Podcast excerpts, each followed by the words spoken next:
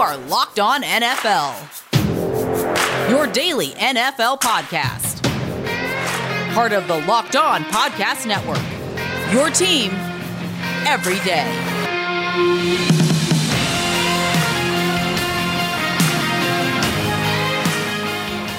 Welcome in, football fans, to another episode of Locked On N F L here on the Locked On Podcast Network, your team every day, with your Tuesday host, Luke Braun of Locked On Vikings, and myself, Ross Jackson of Locked On Saints. On today's Locked On N F L, May is over, so Luke, you know what that means. It's gonna be June. It's going to be June. It's not going to be May. It May's over. You almost went for it. It's June first, and that is an important day across the N F L with some important financial implications. So we'll talk about what this date means for your favorite teams, as well as free agents that are still on the market. Then lock it or mock it, talking about which post-June first transactions would be smartest for their teams. And finally, Marcus Mosher will join to talk about our dynasty draft strategy for your twenty twenty-one rookie drafts. Once again, I'm Ross Jackson at RossJacksonNOLA on Twitter, joined every Tuesday by Luke Braun at Luke Braun N F L, and this is Locked On N F L. And as we talk about these post-June first transactions, don't forget you can also check out the Peacock and Williamson N F L show for even more news on the uh, N F L as a whole, doing some great national coverage over there, which you can get wherever you get your podcast. So, Luke, June first is here. This is a big day for the N F L as the calendar flips over to June and we start to get into June second in particular.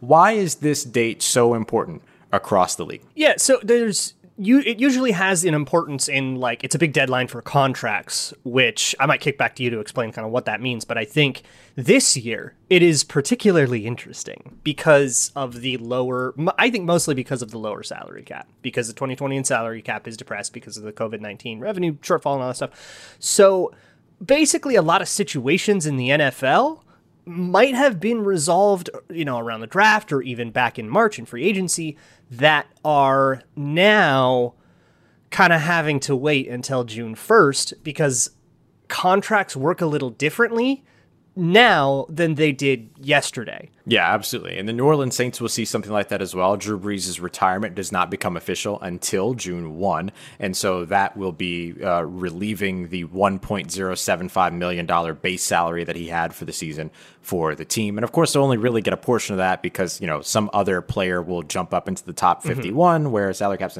But the big thing when it comes to the money, and I, I like to try to break this down over the course of four years remaining on a contract. So imagine that there are four years remaining on a player's contract and ten million dollars remaining over the course of a signing bonus, which means that evenly dispersed out, you have two point five million dollars remaining over the course of those five years. Basically, you could think about this like a dollar and four quarters, essentially, mm. right? two point five million dollars. twenty-five cents.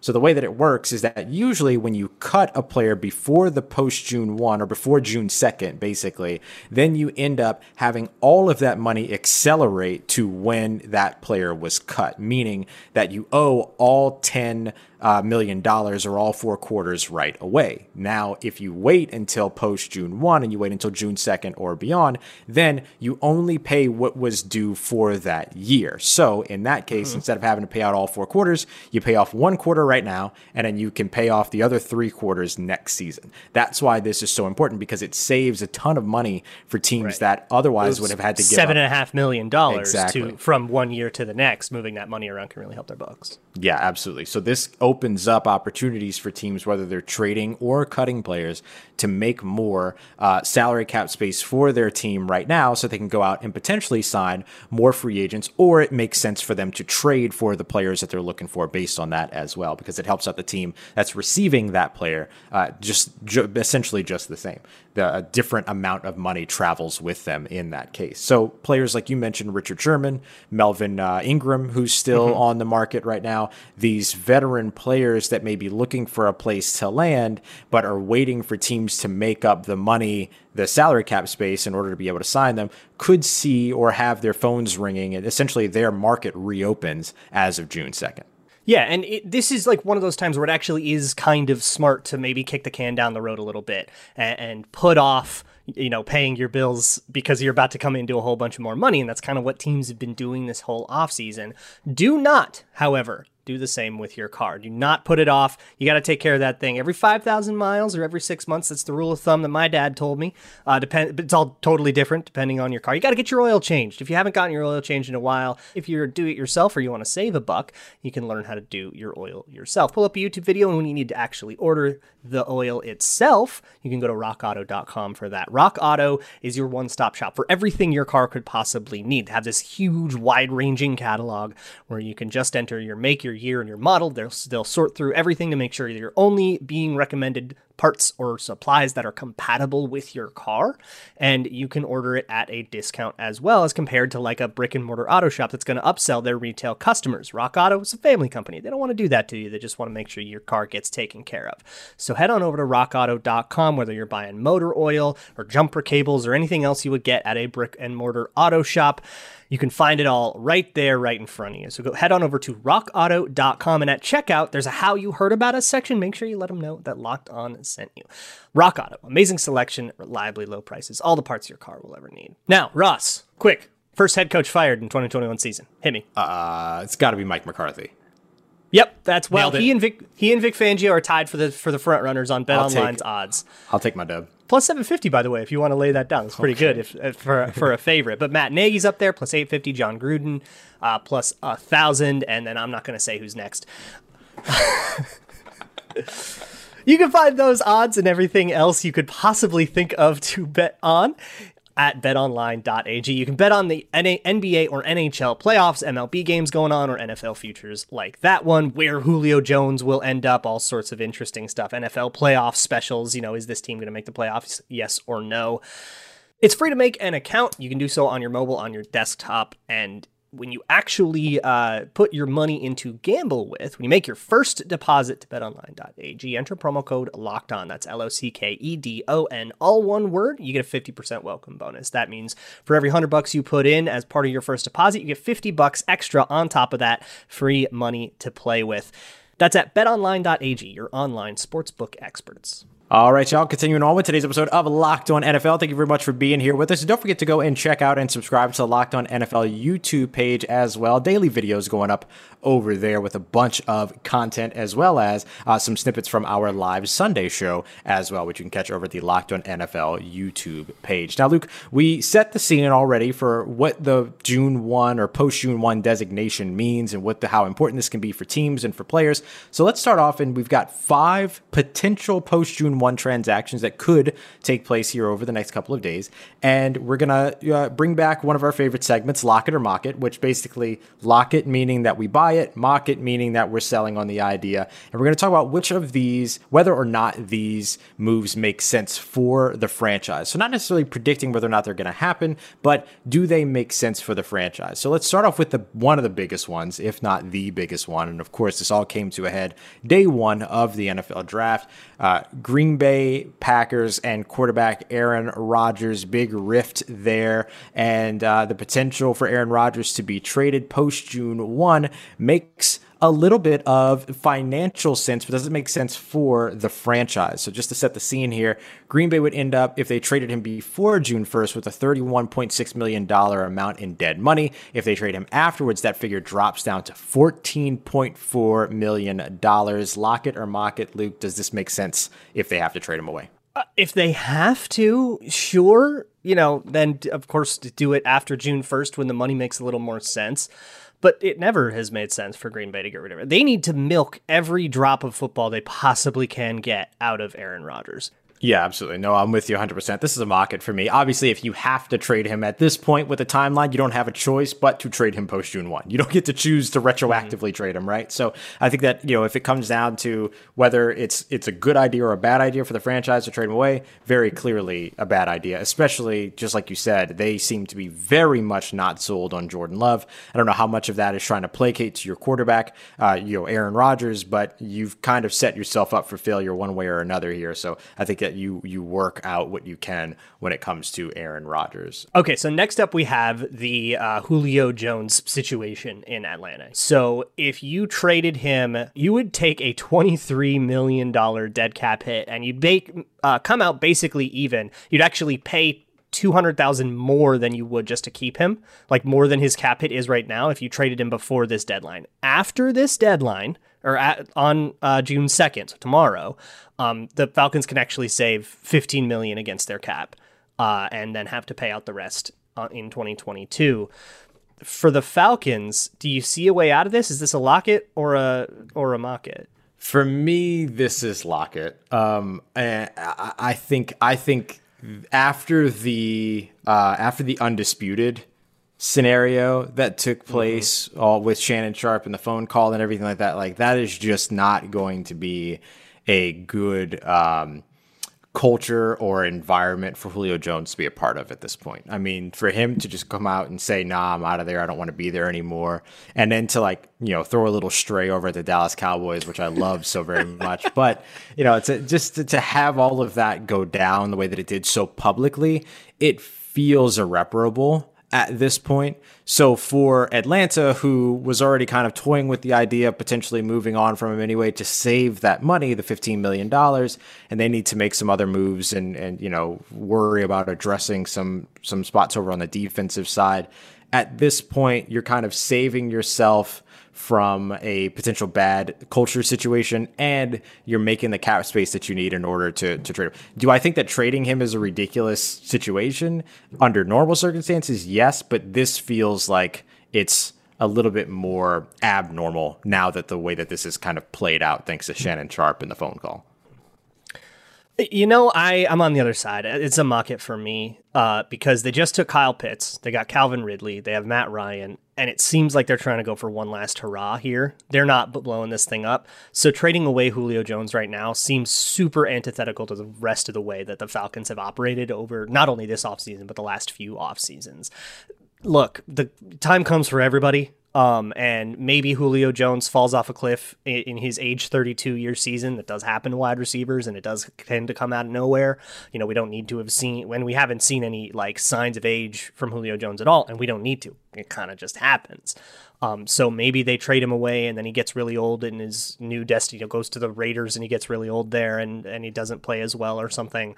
And, and maybe you look really great. You avoided a bunch of huge cap hits because he's under contract through his age thirty-four season. So there could be an argument, but I just don't see it. I, he's, he's Julio Jones. You've got the most dynamic talent in the draft, I think, bar none. Um, in Kyle Pitts, you you have Calvin Ridley, who is a wide receiver one in his own right, um, and even like a tight end two in Hayden Hurst, who is also a first round pick, who I, I don't think he's played like that, but he's a solid player. Um, and, and this this offense that you've built is ready to contend. Without Julio Jones, it's ready to be okay. And I just don't think I, I think they put a lot of eggs in this basket, and losing Julio Jones kind of puts a hole in the bottom of that basket. Absolutely. Uh, up next, we've got this one has kind of kind of gone away a little bit, but let's revisit it. Russell Wilson from the Seattle Seahawks. It's a lot of I know. I, yeah, I think let's never just trade your right franchise quarterback. And and especially not especially like you don't trade your franchise quarterback, and kind of the same thing as the Aaron Rodgers situation, like. Trading your quarterback right before the season begins is not a good way to win games. No, like just from a purely like, let's look at this fundamentally aspect of it. It just wouldn't make sense. Yeah. Ask the, the Colts the year Andrew Luck retired. You don't want to be scrambling, and they'd be scrambling. Like, who's on their roster? Is Geno Smith going to take you to the promised land? Like, probably not. So, I mean, look, if you want to punt away the entire build of this, and like, if, if you trade Russell Wilson, you might as well file, fire Pete Carroll right there. You might as well get rid of the entire thing and just build a whole new thing from the ground up. So maybe the worst contract on this list for us that we're that we're covering here is the Landon Collins contract. This is like kind of a disaster. He has cap numbers of uh, almost seventeen million, sixteen, seventeen, fifteen in the net over the next four years. And he's not playing up to that. He hasn't stayed healthy. I, I think we talked about this a little bit before we went on air here. I think Washington might have to Osweiler this, but again, post June first, they can do so without taking like so much of a cap penalty that they end up having to spend more to get rid of him than they do to keep him a- after this post June first deal. So is it worth it for Washington to Osweiler this, to send draft picks and Landon Collins to someone like Houston so that they can get rid of that contract? Yeah, I, I, look, I think that is a worst case scenario for them. I'm going to go mock it on this one. And I'll, I'll also go so far as to mock even the idea of a release of Landon Collins until next season.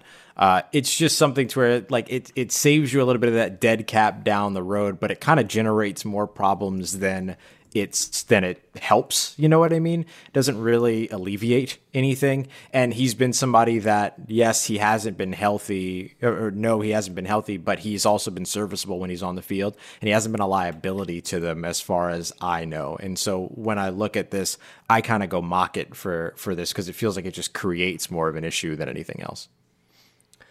I think so too. And I think it's more just optimism about his health. Um, And, you know, he, he had an Achilles injury. That really sucks. But I think those tend to be worse than the bigger guys in the in the trenches versus a, a strong safety. Um, and the thing about injuries a lot of times is you're injury prone until you're not. I, I'll again talk about I'll evoke Kyle Rudolph on this one again. He missed half the season three years in a row early in his career, and everybody kind of labeled him injury prone. And then he had, I think, a start streak that broke a franchise record. Like, sometimes it's just bad luck, and, and and you come back in. It's not like he's crazy old. I mean, he's gonna be twenty-seven during the twenty twenty-one season. Uh, stick with it. You made a big investment. I say uh you know, don't turn a short-term problem into a long-term one. Yeah, absolutely, absolutely. And and the Achilles injury is not as, I mean, that used to be a career ender. Uh, you know, for, for players, uh, that along with the A C L injuries. And that is no longer the case with the mm-hmm. way that everything has advanced with our ability to rehabilitate in the N F L, the technology around it, medical technology around it. That and is substances not... we won't talk about on, on air. there, there are, there are a lot of different ways, let's say, uh, to, uh, to, to deal with that now and still be able to get back out on the field. Teams have their methods. That's right.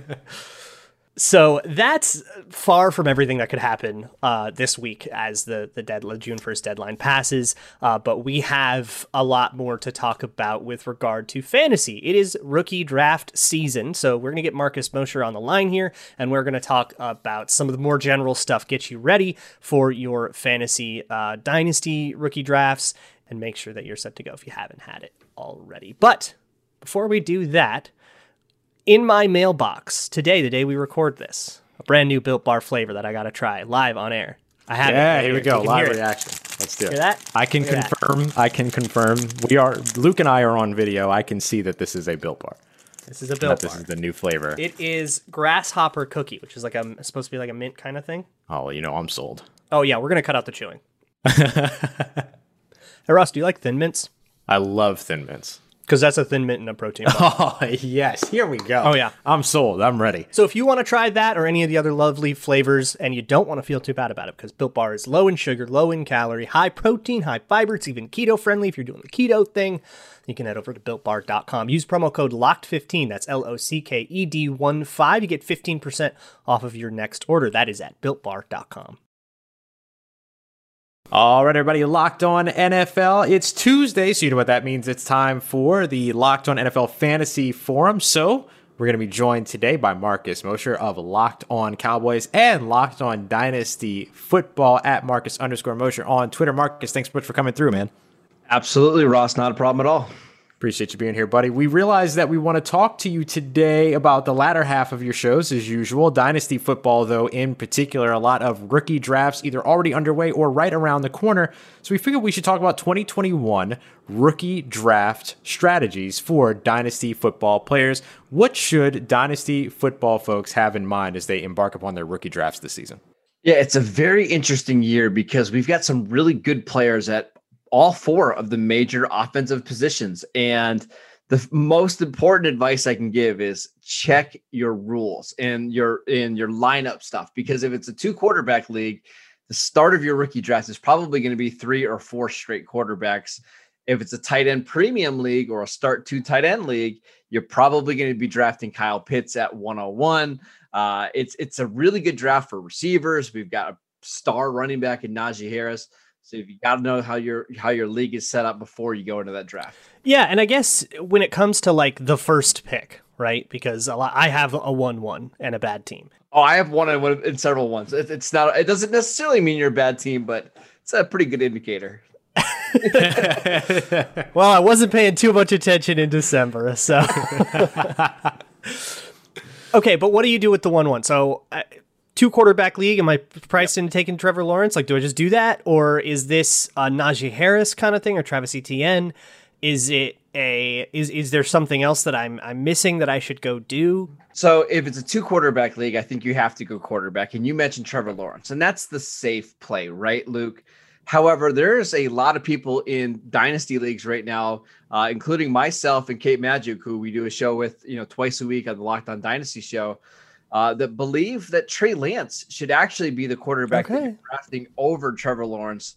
Uh, we talk about that rushing ability all the time. You're in a Kyle Shanahan offense with a ton of playmakers. Uh, where you where you go, I don't, I'm not sure you can get it wrong, but if you're going quarterback early in a two quarterback league, that makes a ton of sense. Now, is there any concern at all with him potentially not giving you immediate impact in twenty twenty-one, depending upon who the starter is, or because it's the Dynasty League, you're yep. okay with, with that projection forward? Yeah, that's exactly what it is, Ross, because if you're in a Dynasty League, you don't really care about the first six, eight, even two thousand twenty season as a whole, right? If you're drafting Trey Lance at one oh one, you're drafting him because you get him the next twelve years. Uh, you're not going to be concerned about him potentially missing the first half of the season because of Jimmy Garoppolo. So what about outside of uh, two Q B? Who who are we thinking, like, let's just say normal, uh, you know, one quarterback or like super flex or kind of more standard builds? Who are the top, you know, two or three guys that you should be trying to target if you're in the yeah. top of the draft? We know Najee Harris. He's in a great situation with Pittsburgh. Running backs traditionally go high in rookie drafts. Uh, Ja'Marr Chase is actually the one oh one right now, according to A D P. That makes a lot of sense, given the targets sure. that he's going to get in Cincinnati. But I'll be honest, I have a hard time going away from Kyle Pitts. I just think he's a unique talent mm-hmm. at a position that doesn't have a, a lot of top-end guys, right? Travis Kelce, Darren Waller, George Kittle. Uh, Kelce's in his thirties. George Kittle turns twenty-eight and has an injury history. Darren Waller's twenty-nine. If you can get a If you can get a Kyle Pitts at one oh one and you lock that production, you know, tight end one uh, production for the next ten years into your lineup, it's hard to pass on that. Yeah, and especially, you know, even if Julio Jones doesn't get traded this year, you have to imagine the writing is on the wall in terms of the end of his time yeah. with the franchise, and you're going to see a lot of usage for Kyle Pitts in the future. Let's talk about folks that maybe aren't lucky enough to have sucked too much Uh, and to have ended up in the early round or the early portion of the first round. What if you're in the middle of these rounds or toward the end? Who are some of the maybe later round selections you should be looking at to start off your draft? Yeah, it's really interesting when it comes to running backs, because after Najee Harris, there's a pretty big drop. Uh, we're seeing Travis Etienne go in the middle of the first round. How Jacksonville decides to use him, uh, that's really interesting. Javonte Williams, who the Broncos traded up for, Uh, in the second round. I think that's a really interesting one. Uh, I'll, I'll give you one of my favorites. Uh, another forty-niner, Trey Sermon, uh, a running back that the forty-niners took in the third round. We know how great of a backfield that is uh, when you're playing in Kyle Shanahan's offense. So you can typically get Trey Sermon late first round, early second round. Would not be surprising if that's a high-end R B two by the end of this season. Marcus, I, I got one more for you here. At the wide receiver position, you mentioned it's a good year for wide receivers. So who are the ones that you're looking at at the top, and who is maybe, uh, you know, if you don't have the opportunity to get one of the top guys, who should you be targeting in the later portion of the rounds or moving into the second? Yeah, it's really interesting because after Ja'Marr Chase, there's a lot of discussion about who should be wide receiver two in, you know, in dynasty football, whether that's Devontae Smith or Jaylen Waddle, who the Dolphins basically traded two first round picks to go up and get. I really like Elijah Moore with the Jets. He, he's just everything you want from a slot receiver. He's so dynamic after the catch. Uh, I think he's going to get a bunch of targets. We've seen what Jamison Crowder has done in that offense over the last two years. I think somebody, if you can get him after the top seven, eight picks, uh, I think that's a fantastic value. Makes a ton of sense. Hey, Marcus, thank you so much for taking the time to hang out and talk dynasty football. Absolutely. Thanks, fellas. And you can find Marcus at Marcus underscore Mosher on Twitter, of course, on the Locked On Dynasty podcast. All right, everybody, make sure you go check out the Locked On Today podcast. The N F L is in its offseason, but nothing else is. The M L B is going on. There's two playoffs going on, N H L and N B A. It's that time of year. So go check out Peter Bukowski. twenty minutes every single morning. He'll get you caught up on everything you need to know. For Locked On N F L, I'm Luke Braun from Locked On Vikings, here with Ross Jackson from Locked On Saints. We'll be back tomorrow. Tony and James are going to take care of you. Until then, we will see you here on the Locked On N F L podcast, part of the Locked On Podcast Network, your team every day.